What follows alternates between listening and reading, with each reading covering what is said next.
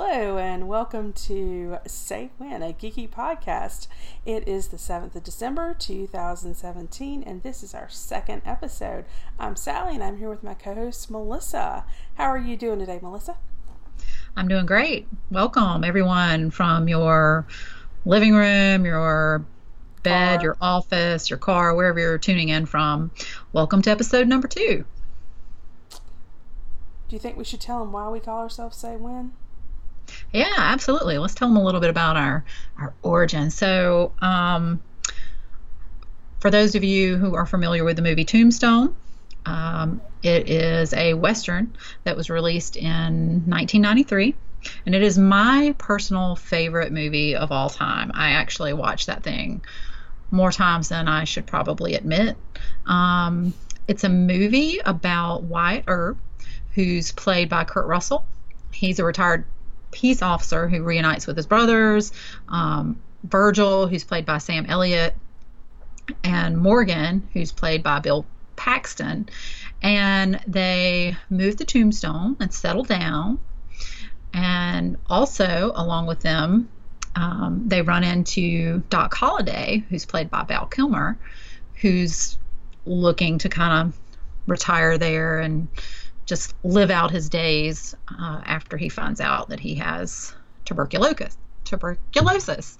Um, so anyway, favorite movie, has a just so many great lines in it, and one of the lines in the movie um, is during a gunfight, and Doc Holliday says, "Say when," and I. Th- thought it was perfect. Me and Sally were both just kind of kicking around some ideas for some names for the podcast, and we both love a lot of the lines from the movie. Sally, you liked "I'll be your huckleberry." Yeah. Which is really cool, but it's, it doesn't really fit for um, a podcast, as well as Say When. So we just snatched that up and ran with it. And um, so yeah, that's how we got the name of our podcast. Yes. Okay. Teams. As a history nerd, I have to say, I have to say that it wasn't uncommon for people to move out west to try and get um, relief from the tuberculosis, because that dry air was um, good for your lungs, or they thought it was good for your lungs.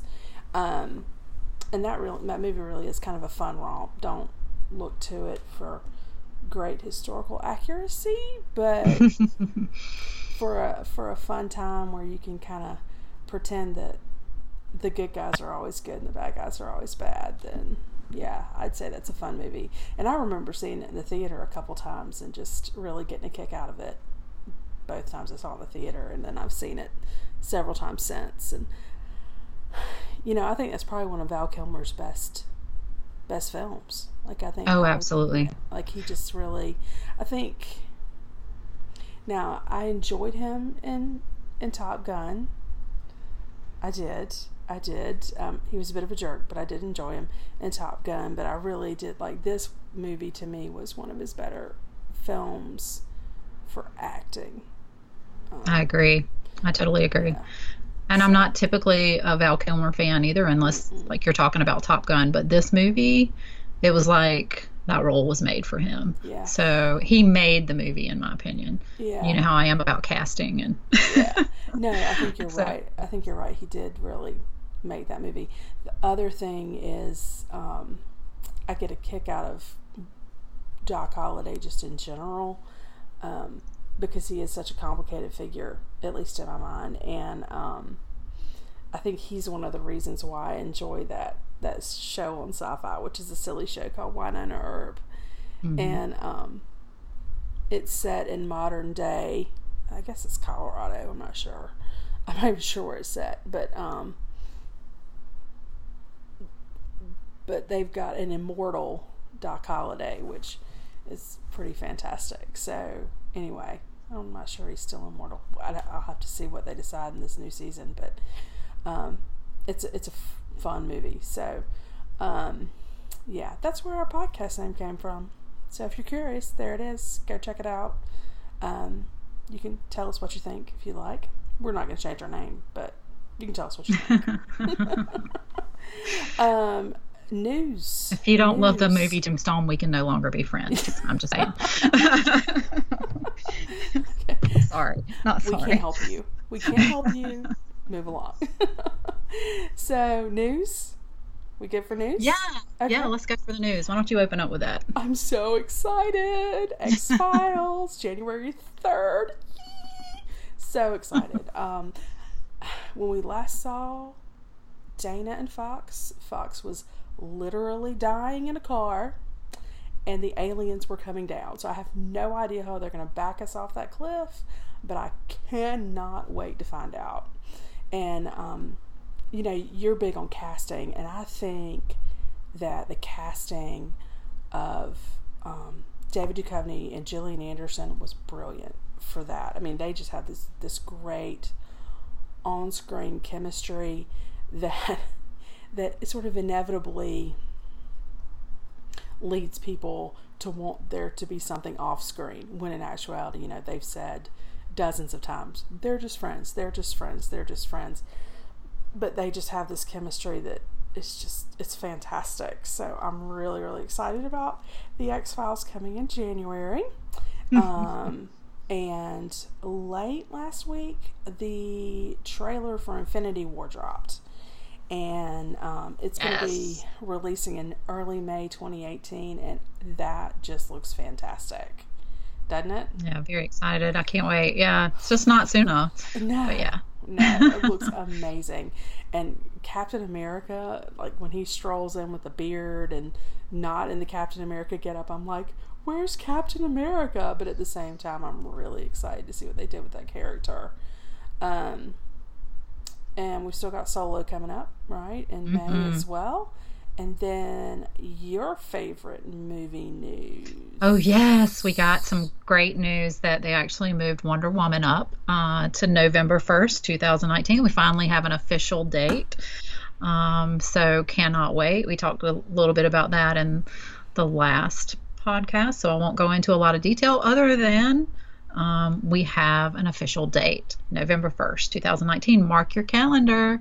Um, I know I am. Yeah, take my money, take my money. Yeah, take my money. We're going to go see it like three times. I actually just bought the um, the Wonder Woman movie this week, finally. So I'm excited to sit down and just rewatch that in great detail and like rewind and replay and just that is the nice thing. Go through that with a fine-tooth comb, yeah. yeah.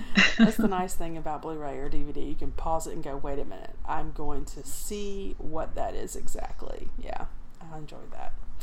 Um, so, are we ready to get this party started?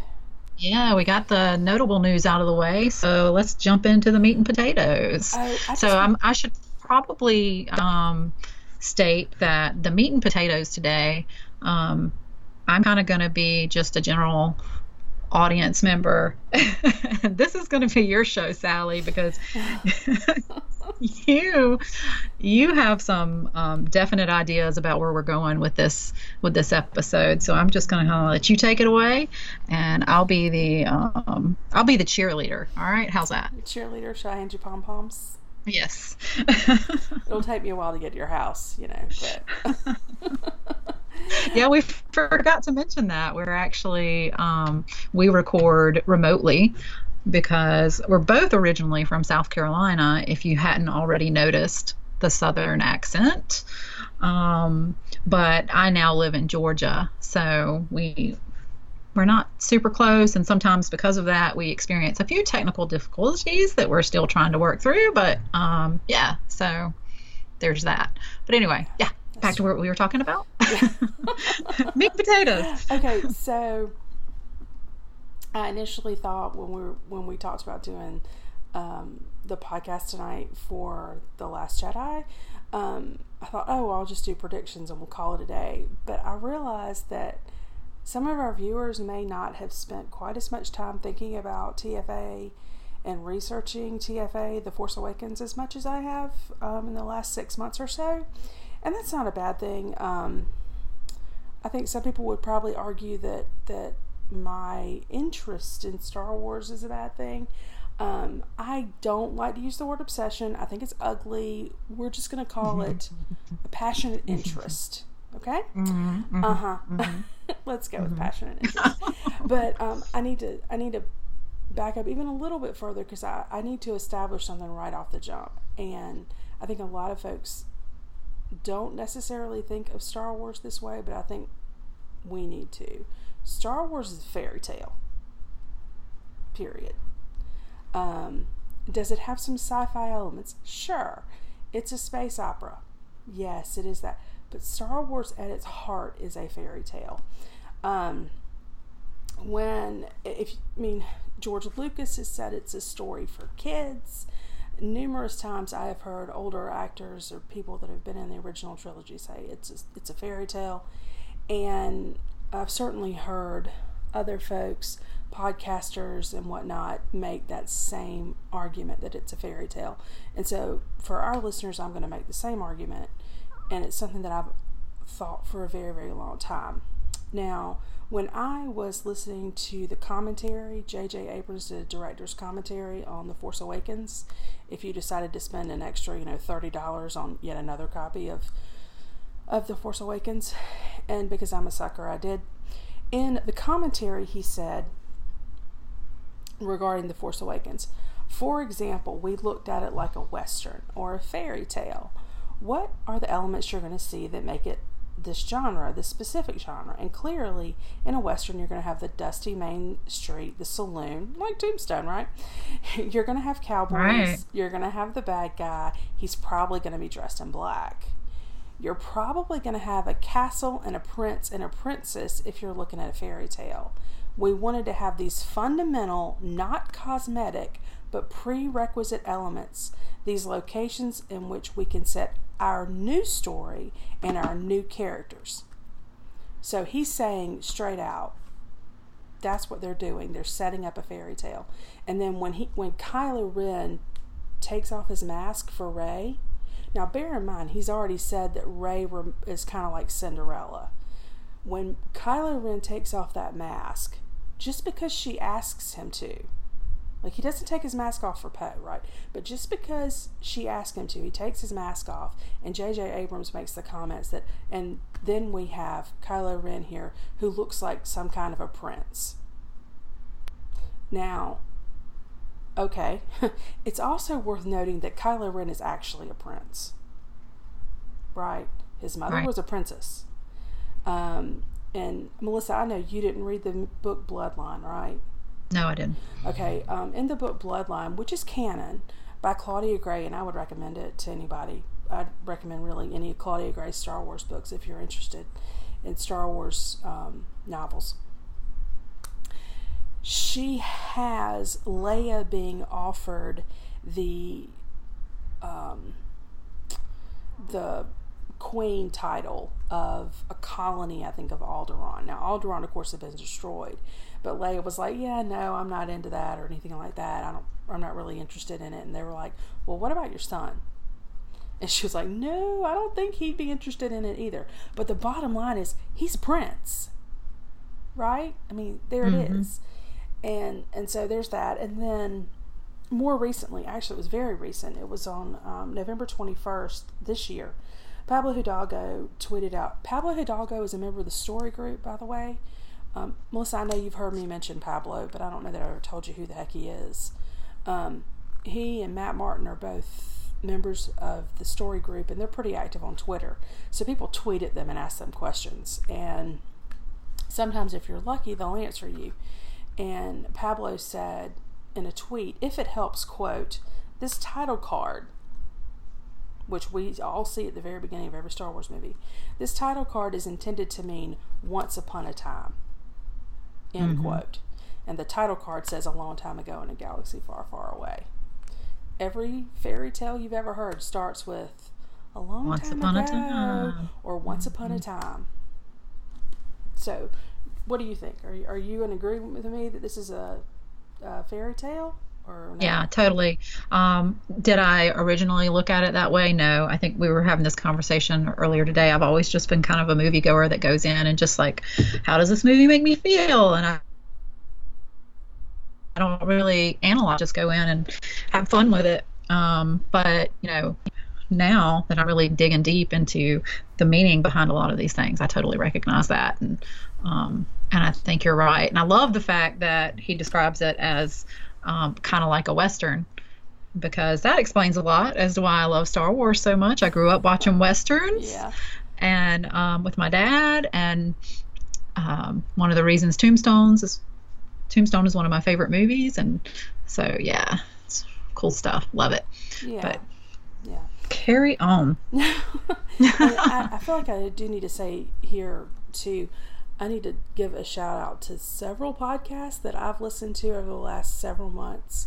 Um, Star Wars Connection has a great podcast, um, and they are a group of mostly women, but they're they're an international group, and so you've got people from different parts of the world talking about um, the sequel trilogy and Star Wars in particular, and they'll get really deep into it. Um, they've done some great podcasts, like uh, what was it called? There was one about Kylo and Rey as being the Adam and Eve of the new Jedi, and I was like, I don't know if I buy this, right? And so I mm-hmm. listened to it, and and at the end I pretty much bought the whole thing, because they really do, they dig real deep into symbolism and all that good stuff, and that might have been one of my favorites. And then they did another great one about visual storytelling in The Last Jedi. So if anybody's got time and they are on YouTube, I would say, hey, give them a listen. Um, another podcast that I listen to religiously is Scavenger's Horde.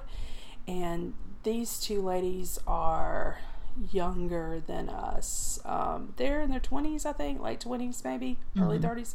I'm not sure. I think late twenties. And um, they dig really deep into the sequel trilogy. And so they, a lot of times, some of the things that they talk about, did, some of the things they talk about happen to overlap with some of the things that you hear and say, um, the Star Wars Connection. And really, um, you can just tell these folks are uh, English major types, and um, have really kind of dug into symbolism and all that good stuff. And then finally, the Knights of Rant, and they are the Knights of Rant. They're kind of fun to listen to, and they, they rant, not unlike Melissa and I occasionally do. but but they have um, different accents because they live on the West Coast. And um, they get to do really cool things, like go to the Jimmy Kimmel show when the Star Wars cast is there. So yeah, that's you know, those are Georgia's podcasts. Picking up on some of those things. We're now the East. We're known as the East Coast Hollywood. Nice. So we know if we yeah, go down hopefully to Beaufort, we'll we can get some movies down in Beaufort, but Beaufort's mm-hmm. the like you know the big chill stuff for us. Yeah. Hmm. I'm hopeful okay. we'll see more filming on this end. Yeah, that would be good. And, you know, we really do need to get out to, like, one of the cons that comes to Atlanta. We really do. Yeah, definitely. Um, so, um, that is going to bring us, I think, to T F A. I've given my shout-outs to the podcasts that I think that really have influenced me and sent me digging a little bit deeper. Um, Melissa, you, you found a you found a truth of the day.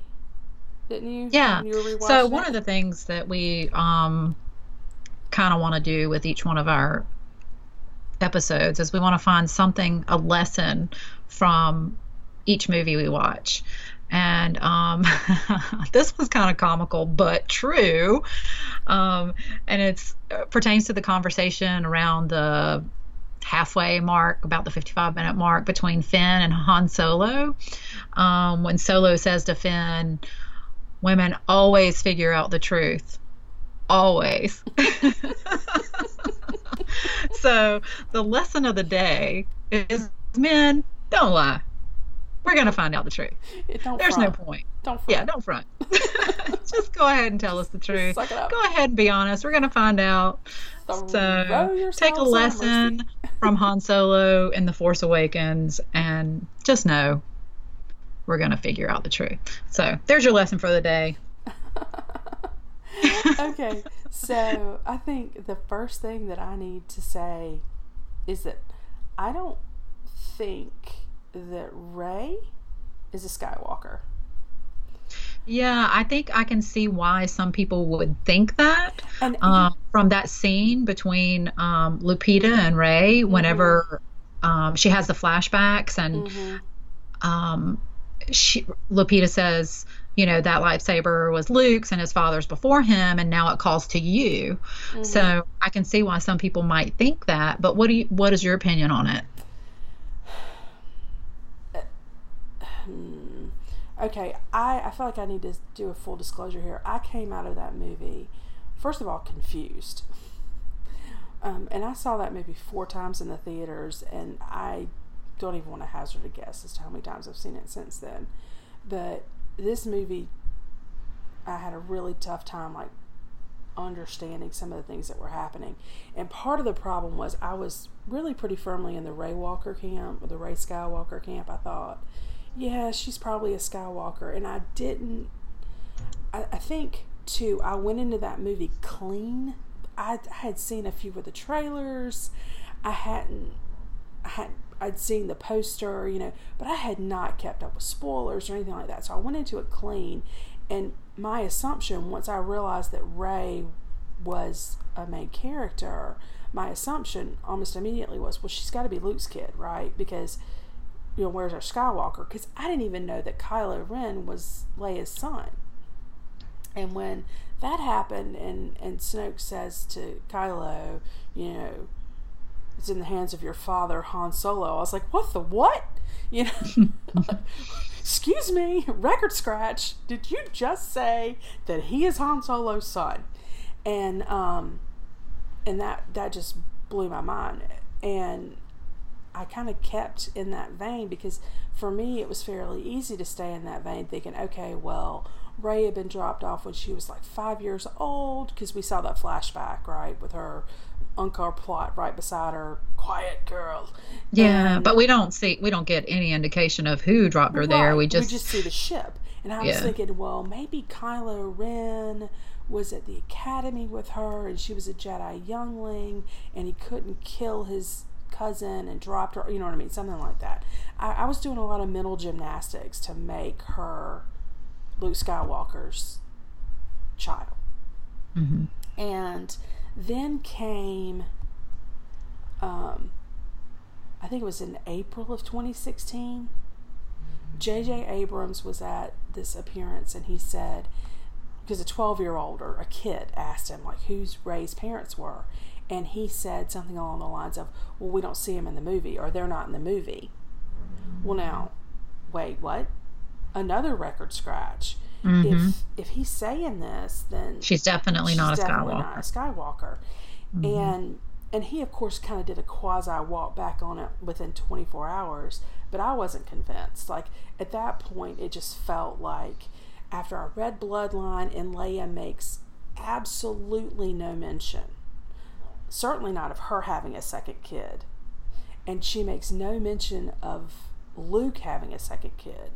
Then there was also an article, and I can't remember what it was published in. Somebody asked Carrie Fisher, and can we just take a moment? Carrie Fisher, oh, I know, I miss her so much. But she said, somebody asked her about Luke and if he had a kid, and she was like, like Luke went on a space date and didn't tell me? You know, she just acted like, you know, it's just nuts, you know. Yeah. And so for me, all this evidence started really mounting up. And when you take T F A in the context, what is the real evidence that she's a Skywalker? That Luke's lightsaber called to her? Is that the only evidence we really have? I'm asking. Much. Pretty much. Okay. Yeah, well, pretty much. I, That's and, the only evidence I'm aware of. Yeah, you research this a lot more thoroughly than I have, so... I mean, I just don't see any other evidence of it. And so, um, I think, again, C T from the Knights of Ranch, she said, it's a Force-sensitive object. And she's right. It's a it's a Force-sensitive object, and she, Rey, is an incredibly powerful Force user. It does not. And the other thing is, in the Ahsoka book, which I know you haven't read, but the Ahsoka book talks about kyber crystals, which power these lightsabers. They actually sing to who they're supposed to belong to. And, um, well, maybe the kyber crystal in Anakin Skywalker's old lightsaber is singing to Rey because she's an incredibly powerful Force user like he was. Right? I mean, right. Darth Vader was a lot of things, and powerful is definitely one of them. Mm-hmm. So, um, I mean, he's a, what, a child of the Force. Okay. Um, so he's incredibly powerful. And, and so for me, I don't necessarily see that as rock solid evidence that she's a Skywalker. Um, so I don't, I don't necessarily buy it. Um, All right. I, well, I flat out don't buy it anymore. And it just kind of feels like there are a lot of nails in that coffin. But, you know, if, if, if one of our listeners thinks that Rey's a Skywalker, show I, us the I evidence. Hope, yeah, I show you the evidence, and I hope, I hope that you like what you're getting. I don't think that's going to be the way it goes, but I didn't write the movie. Rian Johnson. Now, oh, I want to say this too. Um, on that Jimmy Kimmel interview, uh, like last week, um, Jimmy Kimmel, the look on Daisy Ridley's face. She said, "All right, it's Adam Driver in a chair, Daisy Ridley. Beside her is Rian Johnson, the director, and then Mark Hamill is beside Jimmy Kimmel, right?" Mm-hmm. And Jimmy Kimmel looks at Daisy Ridley and says, "Are you related to any of these people on these couches?" Her face falls. Like, she was smiling real big, and you could just see it. She just, her face just falls, and she kind of sighs, right? And then she looks like, like she just is so sick to death of this question, because it's the question she gets asked all the freaking time. And mm-hmm. um, and she looks over and she smiles real big. She says, "Rian, Mark," and she smiles at them. And Rian Johnson, I kid you not, laughs, shakes his head, and mouths no. And you can't hear what he says, but I swear to you, it looks like it says, "No, she's not." Hmm. And, and I, you know, you can't hear what he says, but you can see him clearly mouth no, and he's shaking his head no. So I really don't think that she's a Skywalker for a variety of reasons. All right. Well, I can get on board with that. Yeah. I guess we'll find out soon yeah, enough. Yeah, I know. Next week we're finding out. Yeah. Um, so, um, let's see. Anything else that you wanted to ask me about that? Did you want to talk about Finn? No. Did you want oh, to talk yeah. about well, Finn? You know, we were just talking this morning a little bit about, um, you know, obviously... Now, obviously, I didn't notice it at first, um, but we know that there is a connection. I'll just leave it at that between um, Kylo and Rey. But obviously, during the movie, um, Finn was just showing some some real love towards Rey, and um, I think it's probably going to be unrequited. Um, it's more of a familial Uh, type of love instead of a relationship type of love between the two of them. Um, curious to see where that goes. Again, I guess we'll find out. But um, obviously, he has some true feelings for Rey. You know, I think he, I think he does have feelings for Rey, but I think in the end, and John Boyega, who plays Finn, has said this. He said, you know, Daisy and I played it as friends, and and I think that that is true. I think that I think that they're really good friends, and you know, in real life, like, that's the relationship you want, right? It's not mm-hmm. complicated. It's not dramatic. It's it's a comfortable kind of relationship, and I just I'm not sure that it fits with this big epic drama that we've got going on here for Star Wars.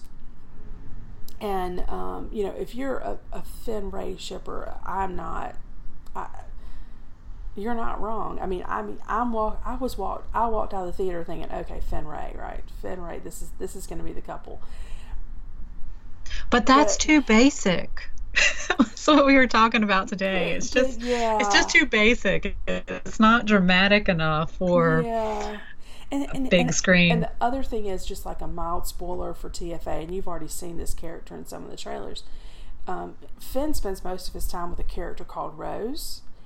And the way John Boyega has been talking in the marketing, it really sounds like these two have a connection, that Finn and Rose have this connection, and, and because he doesn't spend time with Rey in this movie. And, and as I said, every time somebody asks him about the sort of love connection between him and Rey, he's like, oh, we're just friends. Now, it doesn't necessarily come across that way in The Force mm-hmm. Awakens. Mm-hmm.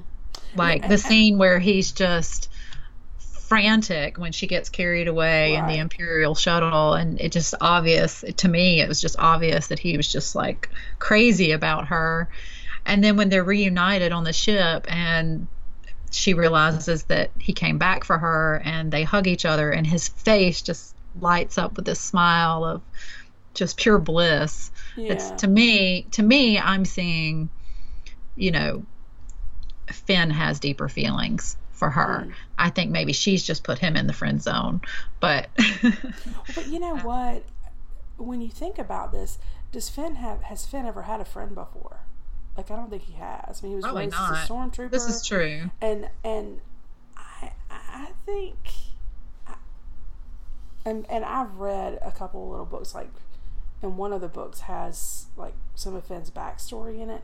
He doesn't really have friends. Like, he was kind of a model stormtrooper, and that's one of the reasons why it really startles the First Order when he goes rogue, because he, it was, you know, the first his first sign of nonconformity, right? And I just see Finn, um, like, he he does tell Rey the truth about him, and she doesn't reject him, right? He's the one that sort of rejects her by leaving anyway. Mm-hmm. And then he leaves, and that makes her run away. Um, now he comes back for her, which is which is important, because no one's come back for her before.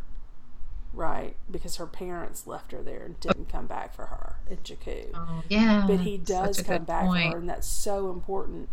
And, you know, I could see... Like, that was like a source said, of real pain out. for her. Yeah, because yeah, she was waiting on Jakku. Going, yeah, I walked out of that movie... I mean, she kept the same hairstyle for fifteen years. Mm-hmm. In the three buns.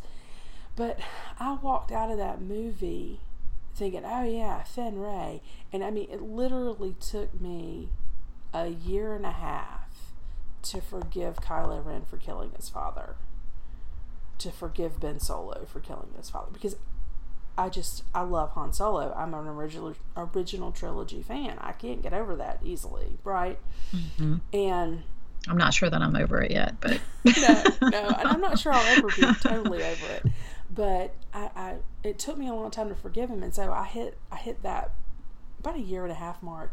And I remember um, a friend of mine who, and I met her through the Harry Potter fandom. She had seen the same movie I saw, and she came out and she was like, Reylo. And I was like, what are you saying? He's evil. And, and, um, and I didn't really think much more about it, because I was thinking about Harry Potter, and I was thinking about other things, and I was doing other things, you know, life, right? And, and so... in late June, early July of this year, I remember because you were up with us at the fourth for the fourth, and we were talking about my, my blog, and I started thinking about, in late June, I started thinking about Reylo as a concept, and so I started seeking out places where I can find something out about Rey, this dynamic between Rey and Kylo, and because I wanted to figure out what my friend had seen. I'm like, what did what did she see here? I don't understand.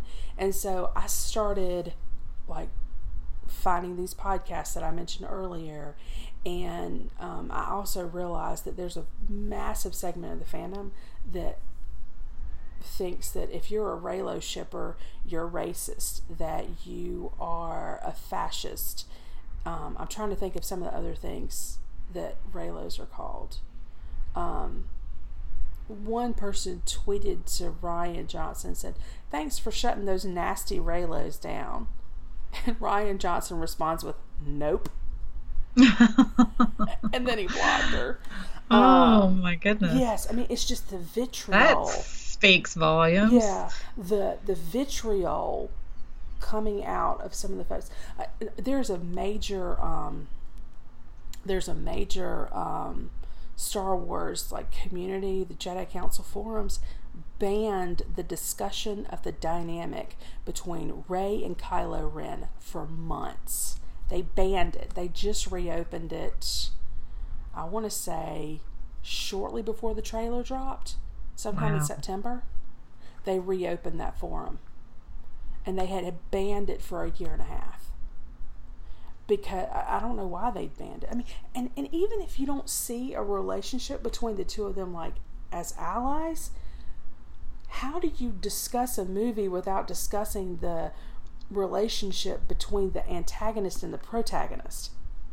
Right. Like, you're leaving out a major chunk of it. It's just bizarre. And there are a lot of, like, really gendered insults that go along with folks who are, you know, Raylos. They really do. It's like there's there's some gendered stuff, and I don't want to get too deep in the weeds, but um, basically, you know, if you if you look at this relationship and you think that might be going somewhere, oh well, you're just a you're just a fangirl and you're not a real fan, or blah blah blah blah. You know what? I'll put my fandom up against anybody else's. You know, come at me. You want to, but you might not be prepared for what you get. Yeah, um, like I was, I like I said, I completely missed it. It went way over my head. This is probably why I'm not. I have issues with love, but no, no, like, no, no. like I just, There's I no completely issues. missed it. And so we were talking about the infamous bridal carry scene today. Yes. Yes. Are you ready to go into that? Yeah. Well, um, well what do you think? So, or what, well, what did you, you know, think? When I first saw it, what I saw was, you know, the resistance fighters were coming and they didn't have enough troops. And so, you know, Kylo didn't have time to access the map from Rey. So he's just like, oh, knock her out, take her to the ship.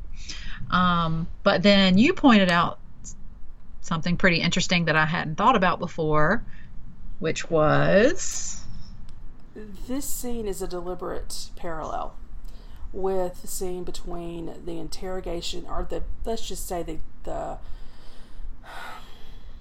uh, the capture of Poe and the capture of Rey.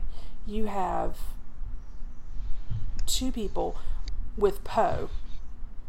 Um, Kylo Ren has frozen her, him, right? And he's looking at Poe very, very carefully, and he says to the stormtroopers, put him on board. And the, port- the two stormtroopers drag him on board and toss him on board a troop transport. And they're not exactly gentle with him.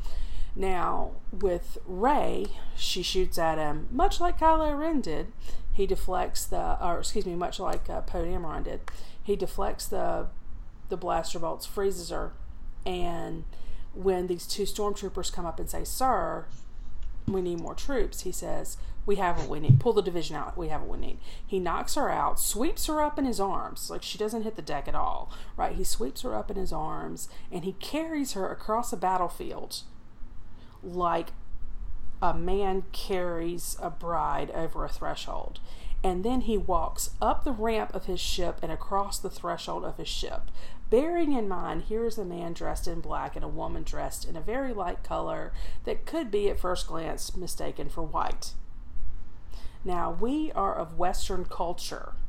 When a man in black carries a woman in white over a threshold, that brings to mind certain stereotypes. Yes? Yes. Okay, and so... But- Besides the thing, that, the other thing is we see that four times. Mm-hmm. J J. Abrams is a trained director. He didn't do that on accident. Right. That wasn't blocking. That was, I'm doing this deliberately. I want the audience to see that this man is not treating this woman the same way he treats normal prisoners. Right. Like, he could have done the same thing to her that he had done to Poe. Exactly, because there were two stormtroopers. Poe access right there. to the stormtroopers right yeah. there that they they could have carried her off just the same way that they did for Poe, and yep. so that's what kind of um, set it for me. Like, yeah, you got a point there. I yeah. cannot deny that. This is this is valid. It checks out. yeah. I mean, thank you, because for I mean, and I am I literally I am not saying anything that hundreds, thousands of Raylos have not been saying for two years. And I'm really lucky, right? Because I wasn't involved in the fandom um, like deep involved in like Reylo or anything like that until like six months ago, and when it was that, heavy under scrutiny. Yeah, so I wasn't under it. So no one has no one has messaged me and said, oh, "You're just racist." Like no one's done that. No one's messaged me and said that I'm a fascist, a literal fascist, mm-hmm. um, about a fictional story. Anyway, anyway, no no one has done that to me. Um, but I keep a fairly low profile, and I'm not super salty online. So that's probably one of the reasons why I, I don't get a lot of grief tossed my way. But, um, but you know, that's one of those things. I've seen it, you know, it's, and, and I know it sounds like I've got to be exaggerating, but I have seen it where, where people under this anti-Reylo tag have just been awful. And I'm sure that people have responded to them in kind. I'm not excusing that at all, but but I'm telling you, it's just been a really nasty nasty uh, well, it's been kind of a ship war, which isn't the uh, I don't think that's what anybody intended. Right, um, right. It's just but, kind of a knee-jerk reaction yeah, to yeah. something that they really hadn't analyzed very thoroughly. And, and probably for me, the only part that I was like, hmm, maybe, before I really started analyzing it with you and, you know, hearing what other people had to say, was the interrogation scene mm-hmm. was the one place that I think me and other people that I've um, talked to were like, yeah, his reaction to Kylo when he removes his mask, um, she, it's, it's kind of obvious on her face that, oh, he's not a creature after all. Right. Um, what? Yeah. That's pretty obvious. And it's the way they look at each other in the yeah. interrogation scene that, yeah.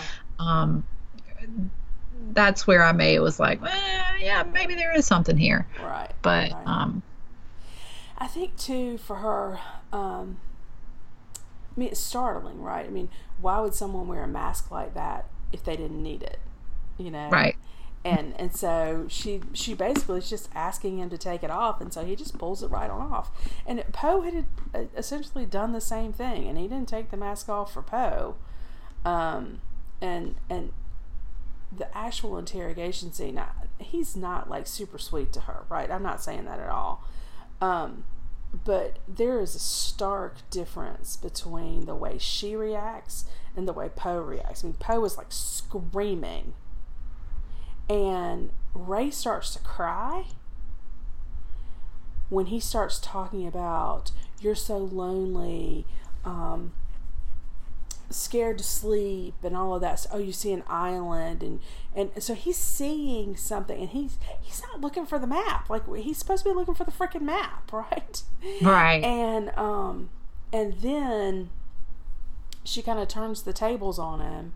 When he's like, oh, I've got to find this map, right? And um, she kind of turns the tables on me. She's like, you, you're afraid that you'll never be as strong as Darth Vader. Like, now she's mm-hmm. gotten into his head.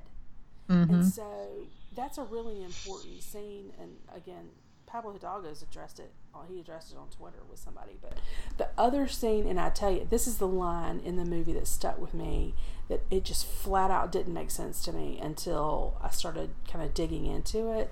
And that was the line that said, he said to her, don't be afraid, I feel it too. Mm-hmm. I was like, um, what the heck do you feel? I need to know what, it, what do you feel? I need to know right. what that is, right? And, um, and they never say, and I have, I have a sneaking suspicion, and as do I think everybody I think everybody at this point probably think they have some sort of force bond going on, mm-hmm. and I think that's going to be proved to be very important in coming um, in coming installments. And J J. Abrams actually said that, you know, he, he was talking about when those two meet, and he says that they're going to have a very interesting relationship going forward, and and I really kind of think that they are probably force bonded in some some form or fashion. Yeah. Um, anyway, so um, moving on t- in their relationship, such as it is. I mean, they're not in a relationship, but moving on in this dynamic, um, they meet again in the snow fight scene. And did you mm-hmm. have something? What were you going to ask about, or what did you want to talk about with that? Yeah, like this is where I feel like if there is some sort of um, speculation about a relationship that's going to occur in The Last Jedi, um, you know, he, when they're in the middle of the the fight, you can. I feel like maybe it's some sort of unrequited feelings from Kylo towards mm-hmm. Rey, yeah. um, because. When the fight starts to take place, you can just see the look on Kylo's face when he realizes that Rey's going to fight him, um, because he's like, you need a teacher. I can show you the ways of the Force. And her response is kind of like, I don't need no seeking teacher, you know, like mm-hmm. drop kicks him and like right. slash your, I'll slash your face, fool. And yeah. okay. how's that for a moment? Yeah. Well, you know what? Let me let me just say this. And then towards Finn, after she totally kicks his butt. Right. Um. Well, let, let's talk about that for a minute. All right. Okay. So he he murders Han Solo. Like this. Which will she ever be able to forgive him for that? I mean, some of us still haven't. Well, okay. Let's be fair. To be fair, she's known Han Solo for a day and a half. We've known right. Han Solo longer than she has. Okay. Um. And so, you know, she she's known Han Solo for a day and a half. And she sees Kylo Ren kill him. Um, and so I don't know that she's ever going to get over it or not. But, but you know, he goes after her and Finn. And he sees Finn and yells traitor at Finn. Um, and there's a lot of discourse about if he's actually worried about what's going on inside himself. You know, he's beating his wound. Which he could have stopped, by the way. We saw him stop a blaster bolt. If he had mm-hmm. been himself, if he had been powered up on the dark side, that blaster mm-hmm. bolt or Chewbacca's um, bowcaster bolt never would have hit him. Right. This is not a man that feels good about what he just did. Mm-hmm. And Adam Driver is an Emmy-nominated actor. He shows yeah. us that. There's no question that he's an excellent actor. Okay, he he shows us that. So, okay, so he gets in this fight with Finn. And first of all, I've never seen, until The Force Awakens, a lightsaber battle where one opponent actually slugs the other in the face. Yeah, that's bizarre. Okay, that's a barroom frickin' brawl. Want to talk about a Western? That's a barroom right. brawl. Okay, and then so he punches Finn in the face and slashes him up his spine, and Finn collapses on the snow, right? And he goes to get his family's lightsaber, which he has said it belongs to him. You know, it might have. You know, was that his lightsaber when he was with his Uncle Luke? I don't know. I don't, I don't think that that's a question we've been... I don't know that we've got the answer to that question. You know, but he does recognize it as, as Vader's... as Anakin mm-hmm. Skywalker's lightsaber. Um, and um, when Rey gets that lightsaber, the look on his face to me is just like awe. Like, oh my gosh, I can't believe you just did that. You know, mm-hmm. like he really admired her. And I don't think he wanted to, right? I think... It, I don't think he wanted to admire, but I think he really admired that she was able to do that. And I think, um, I think it's real easy to say, "Well, this is this is probably an unrequited thing." Uh, sure, I'll buy that. I'll buy it. I can. I can buy that. Um, and when you watch that fight, he's he's not really trying to hurt her. Um, and when he says, "You need a teacher. I can show you the ways of the Force."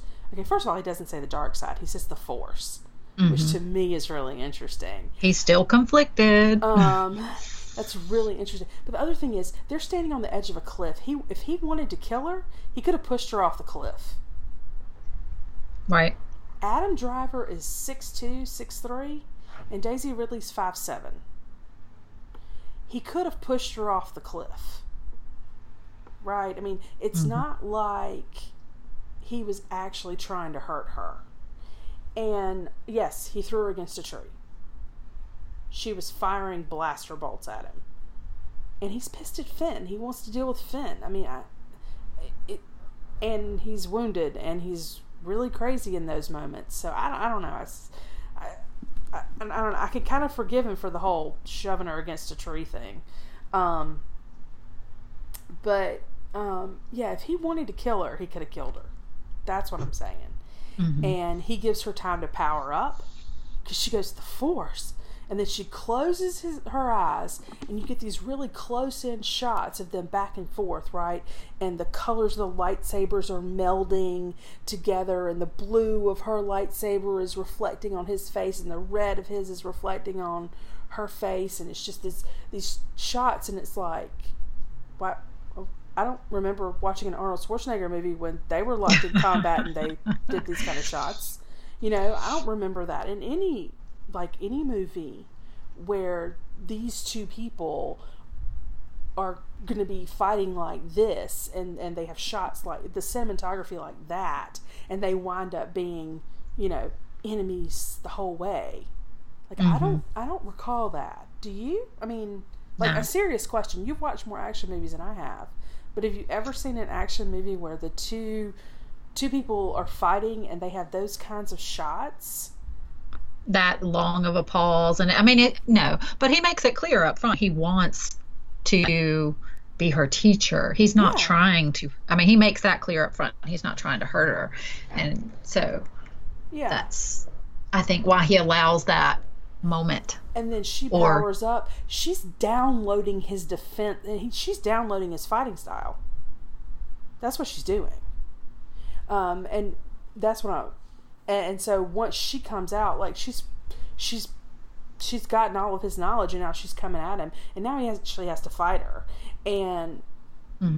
to be fair to Kylo Ren, she doesn't just fight him; she totally owns him. It's right, hilarious. Right. I'm sorry. Right. She does. She does. She totally owns the guy who has already been in a fight and is probably mortally injured by a blaster bolt.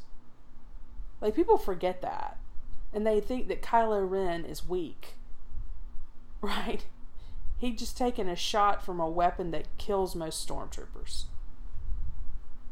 And right. He's still on his feet. Mm-hmm. Like, he's a lot of things, but weak is not one of them. He's a no. jerk. Mm-hmm. He's kind of immature. He's yeah. petulant. Mm-hmm. He's not weak. You um, know, the first time I saw the movie, I walked away thinking, whiny. As, yeah, as a descriptor. Yeah, but, yeah absolutely. I could, you I'm know, I've, I've kind of, my opinion of him has evolved since the movie first came out. Yeah. So, but yeah, um, yeah I'm with you. So, I mean, he comes out and he's of this and he's, I mean, he's, he's in bad shape. And she, I mean, she slashes his face. Like, she mm-hmm. wants him to suffer for what he's done. And you know what?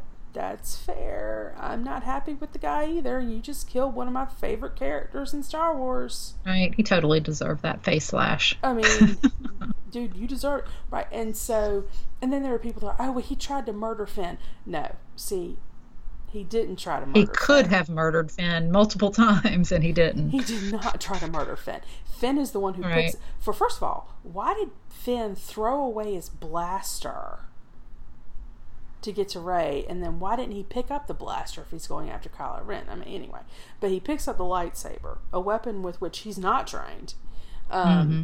and tries to fight a trained lightsaber fighter. But anyway. Maybe because he knows that his weapon doesn't have any any chance. He doesn't have any chance going up against Kylo Ren okay. with that weapon. Okay.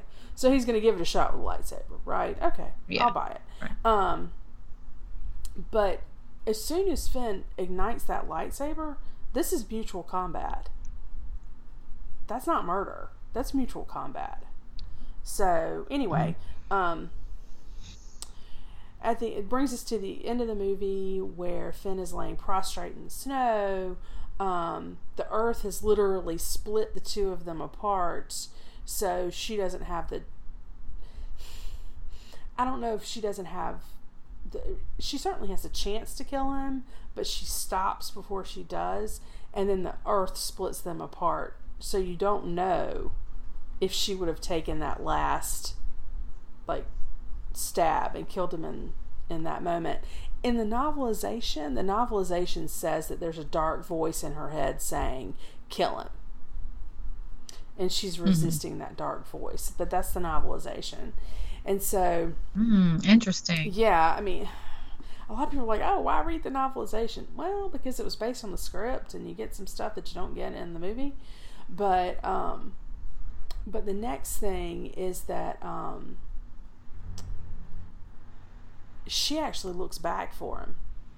As she's getting on the Millennium Falcon, she looks back to see him being picked up by Hux and others. And um, hmm.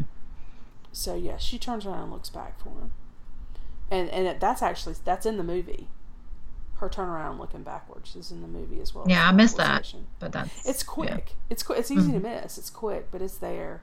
And, um, but she, she's obviously um, deeply disturbed about Finn, and she's crying over Finn's body. Because again, remember, not unlike her being Finn's first friend, he's also really her first friend as well. You know, he's come back for her when others... He came back for her. Yeah. yeah, exactly. And it's just this sweet, sweet, wonderful relationship. Um, but I would just simply say it's not going to go that way. It's not going to go as a romance. I don't think we're going to see that in The Last Jedi or an episode. Of course not, because, you know, most girls go for the bad guy. And Finn's not the bad guy. I don't go for the bad guy. So. You're not most girls. I went for. That's why you're. That's why you're still married. Well, that's also why I waited to get married until I was like early thirties. Um, but, but no, I mean the other the other reason why I say it's not going to go that way is Daisy Ridley in an interview, what, a week or two ago, said that Finn is like a brother to her. So uh, to her character, and and John Boyega has repeatedly said, "Oh, we're just friends." So I just, I mean, they're very consistent about it. You know, it'd be one thing if someone just dropped that line one time and then they kind of backtracked on it, but they've they've they've been very consistent about we're just friends, and now Daisy Ridley is thrown in the brother line. I mean, this guy's been friend zoned. Yeah. Like, I mean, this this is not this is not the way it's going to go, um, mm-hmm. unless J J. Abrams, who wrote and helped write and then directed The Force Awakens, I think decides to take it back in that what direction, which to me would be startling. Um, this is killing me. This is why I'm just dying to see The Last Jedi. I just can't wait. It just can't come soon enough. You know, I'm I'm trying to manage my expectations. I'm trying to say, okay, we're not going to see, we're not going to see, like, I think the best that we're going to see out of this is a, as a uneasy alliance. Um, that's my rational mind talking, and then my inner shipper heart is bouncing around doing cartwheels. And no, it's going to be wonderful, but I'm sure it's not going to be a wonderful thing. I'm sure it's yeah. not. I think I'm going to have to wait for nine for it to be any kind of um, relationship that I want it to be. Um, and, and Rian Johnson has been very clear that there's some romantic drama, um, but there's no like Han and Leia type romance in this particular um, film. So I'm going to take him at his word that there's some romantic drama. And that um, there's no Han and Leia style romance, so I'm not gonna. I don't expect to see a passionate kiss in the corridors on right. Rates. Um, that would be a little insane if that happened. I think. yeah. I think, at this point. Yeah, I think Rey really does. But you know what? Here's the thing with that force bond. Um, the thing about force bonds, and and I don't know that we have any. We don't have any proof that it's going that way, but that's what I think that bit about is don't be afraid, I feel it too. Mm-hmm.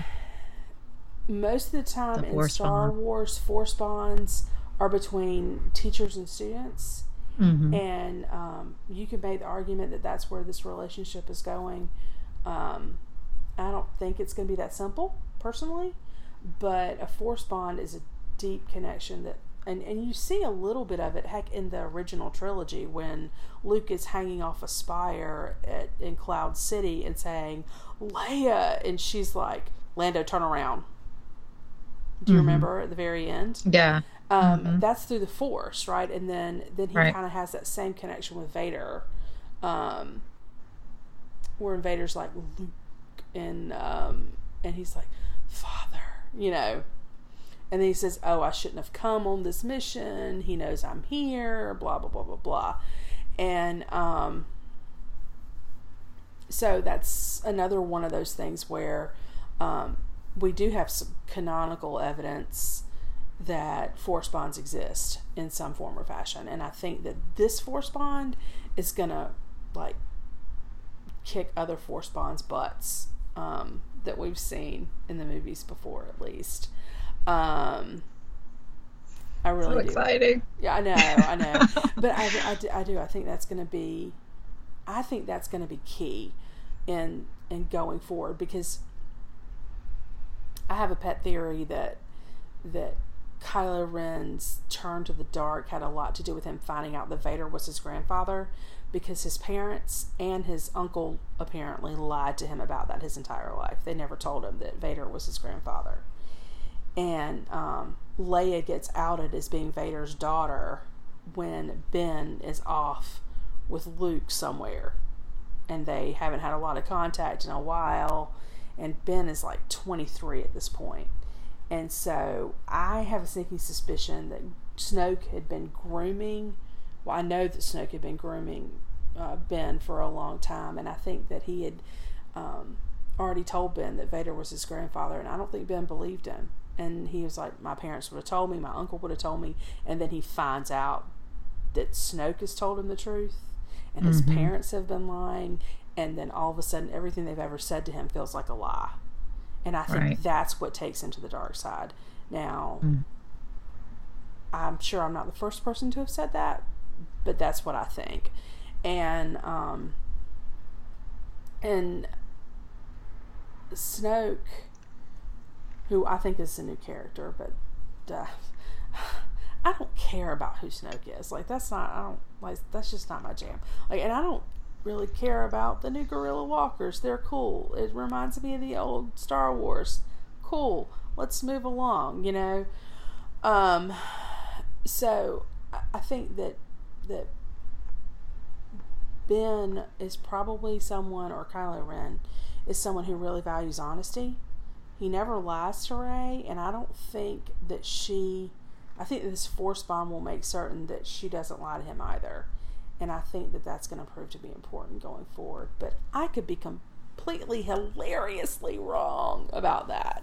But I do think that that, that, that Force bond is going to make them very open to one another. And I think that we'll see interesting things from there. Yeah. Starting in The Last Jedi. Certainly not finishing in The Last Jedi, but starting in The Last Jedi. Um, I'm of the opinion that the that the marketing has been actually pretty straightforward. And um, I do want to say this. Um, I am on a forum uh, with another a user by the name of She four oh five or Shy four oh five, and she is in Japan, and she's very kind to translate a lot of the Japanese marketing.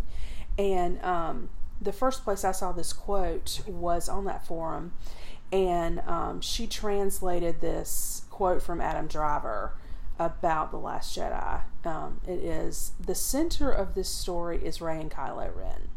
They stand on the opposite sides, but the boundary in between is very thin. They are there are light and dark inside both of them. Actually, they are not far apart. They are the other side of each other. That's interesting, because they just dropped the new trailer today. Yes. And um well, in, it was a T V spot, right? I mean, let's right. Not, yeah. Right. T oh yeah. Okay. So, but at the end we see Rey with Kylo's lightsaber in her yes, hands. Yes. Yes. And I'm I'm just like, what does this mean? And I was like, ah! Screaming it's into the night. Me. It's killing me. Yes. Yes. Yes. Yes. Yes. Yes. Yes. December fifteenth, we're gonna find out. And if anybody spoils it for me, um, you know, we're gonna have a problem. Yeah, you might have to go dark on the internet. I, because I, I, I may not get to see it on opening night, which I'm really sad about, but um, I waited a little late. I didn't order my tickets like five months in advance like I should have, apparently.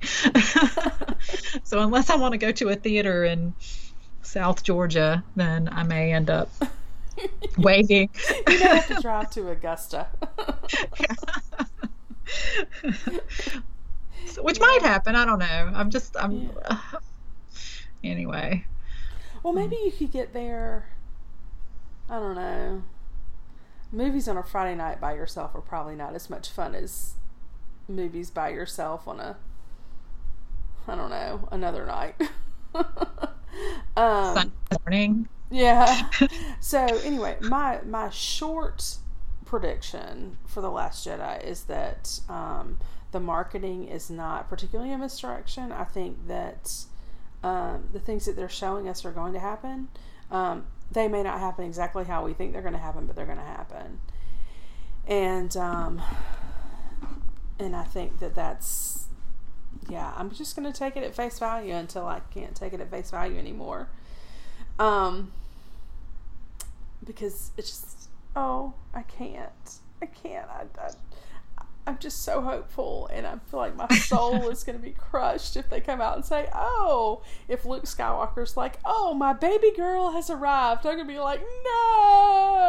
You'll hear me screaming um, from hundreds of miles away. You'll know it's me. I'll hear you. I'll hear you here in Georgia. Yeah, you'll, you'll hear the, the scream, and then you'll get a text, no, I'm done.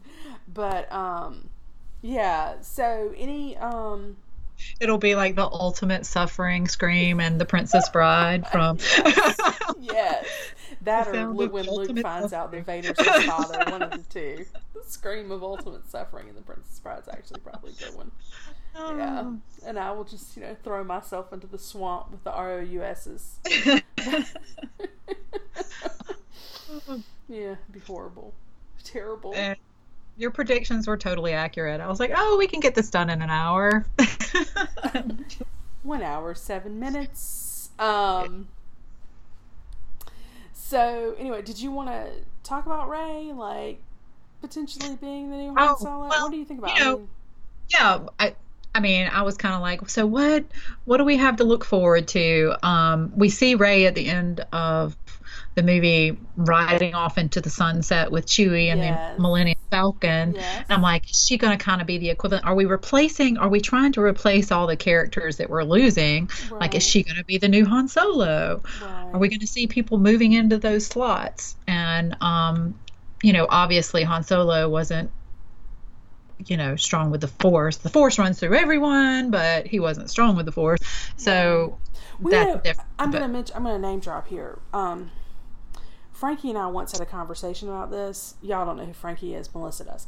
Um, he and I were talking about it, and we had this discussion about Han Solo, and we both agreed that Han Solo was like mildly Force sensitive because he was mm-hmm. too lucky, right? Right. His right. reflexes were too good, and he was so he was not, I don't think, able to access the Force, but I think the Force was a little bit stronger in him than it was in, you know, your average Joe, and um.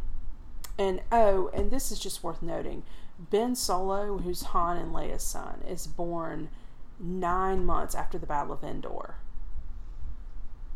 So, you know, the Force has got, I think, some work to do. And I think that's part of the reason why Ben Solo is so strong with the Force. But I just, I just feel like maybe Han had just a touch. You know, he's an orphan, to the best of my knowledge. Maybe he had just a touch of Force sensitivity, but it was nothing mm-hmm. that could be, you know, um, used, if that makes sense. Like, mm-hmm. used on a conscious level. Nothing that puts him in there with the big leagues. Right. With everyone okay. else. So, let me put you this way. He's a twin-engine Cessna, and Rey and Ben Solo are F twenty-two fighters. I like that analogy. That's good. Does that work? Like that's, yeah, that that's kind of how I think about it. Um, yeah. So, but but you know, I could be. I mean, I could easily be wrong on that. But that's just kind of how we were like, eh. He's he just seems a little too lucky, um, a right. little too good at his job, to be completely, you know, non-force sensitive. Mm-hmm. And you don't always have to believe in something for it to be true, right? Right. So, anyway. Um, and, it, you know, I think that's a good question. A lot of people have asked characters, oh, are you going to be the new Han Solo? Are you going to be the new Luke? Or blah, blah, blah. And I'm not sure that's the route they're going to go. I think they want these characters to be these characters. You know? Mm-hmm. I don't think they're looking to replace Han Solo. Because can you really replace Han Solo anyway? Of course not. He's Han freaking Solo. You know? Right. I mean, I just can't see... I can't see that. Like, just saying, oh, the new Han Solo. I am starting to feel sorry for Chewie. I feel like Chewie needs to go home. To his family. Oh, I know. You know what I mean? I just want to hug Chewie. Yeah. Oh, and you know my youngest daughter wants to hug Chewie. Yes. Whenever we go to Disney, she's going to spot Chewie from like a mile off, and we'll not be able to catch up with her until we get to the seven-foot dude in the Chewie suit, and she'll have thrown herself into his arms. Because she adores Chewie. Freaking adorable. Yes. Yes. Well, I asked, I asked him tonight, I said, so... Um, to the middle one, I was like, I know you like Rey. She said, I like Rey. And I looked at the oldest and I said, Leia or Rey? I said, I bet it's Leia. And she said, it's Leia. So, yeah, I know my kids. I know my kids. I've said so. It before, but you're raising them right, Sally. Good job. My girls. I mean, I'm so proud. Okay. Hashtag Star Wars is a girl thing, too. That's right. Star Wars is a girl thing too. Preach. Yeah. Yeah. So yeah, my my low level, low key, not really spoiler thing for um, Last Jedi is I think that you're going to see a growing relationship between Kylo Ren slash Ben Solo and Rey, and I think that um, there are going to be porks. And really cool crystal foxes that I want to own, and I think that um, I think that Luke will survive, um, and I definitely don't think Kylo is going to kill his mom. Definitely don't think Kylo is going to kill his mom. So, those are my. Because then my, there'll be no redemption for him. It'll no, just be like no, I don't. Th- you know, I just don't. No, I don't think we could really find an easy way to redeem him from that. No, I don't. And I love Carrie Fisher, and I love Princess Leia because it's Princess Leia. Don't kill Princess Leia. I mean, I think they're going to have to, unfortunately, but I don't think Kylo Ren's going to do it. And I don't necessarily think they're going to do it on screen in eight. I think eight is going to be what they shot already, and I think that um, they've had to rewrite nine. To write Carrie out, unfortunately. Yeah. So. Oh, rest in peace, princess. Carrie Fisher. The princess. We miss her so mm-hmm. much. Can you imagine what she would be saying right now to those Hollywood executives and to the politicians? She'd be ripping them all new ones, and it would be beautiful. Mm-hmm. Yeah. And gorgeous. And flipping them all off. She would be fantastic. Oh, she's a pistol. Oh, love for sure. Fisher, yes. Mm-hmm. Um, well, I think that's. I think maybe, you know, we're at an hour and thirteen, so maybe we should call it a night. Yeah, this is you know this is us though. Like this is why we can do this because we talk about this stuff every day almost for about an hour on our commute. Yes, yes, absolutely. It's great to be able to share it with the world. Yes. Yes. Um, but uh, let us know what you think. We have a Facebook page, um, Say When Podcast. Pay us a visit, give us a like, let us know what you think about our predictions. Um, and uh, yeah, also, Sally, you should probably drop a little information about your blog, which has um, a lot of cool information on it. Not a lot, just a little bit. Um, it really is just a little bit, y'all. Um, Uh, you can find me at WordPress. Um, I'm Palmetta's Desk and on WordPress. And then I am Palmetto Blue on Twitter, and I'm also Palmetto Blue on Tumblr, but I've kind of bowed out of Tumblr for a bit. Um, you can't you can't trust Tumblr not to spoil anything and everything for you. Um, so Twitter and um, yeah, that's Palmetto Blue. Also, if you want to email us with questions, if you didn't if you didn't want to go on Facebook, although of course I invite you to do that. Um, you can email us at saywhenpodcast at gmail dot com, and um, if we've got questions, um, we'd probably read them out and answer them on air if you are interested in that. Um, and I think that we'll probably record our next podcast sometime after The Last Jedi comes out, but I don't know that um, we'll be ready to react to The Last Jedi. Yeah, we're going to take a little time to analyze it. We're not going to be one of those people that just like... You know, off the cuff, just throws out. Yeah, yeah. I'll probably have to see it twice before I can analyze it. So our next podcast might not be on The Last Jedi at all. It might be on something else entirely. We've got a list of things to talk about, so yeah. We might pick something else. So anyway, but thanks for tuning in, and yeah. We will hopefully see you on the flip side. May the Force be with you.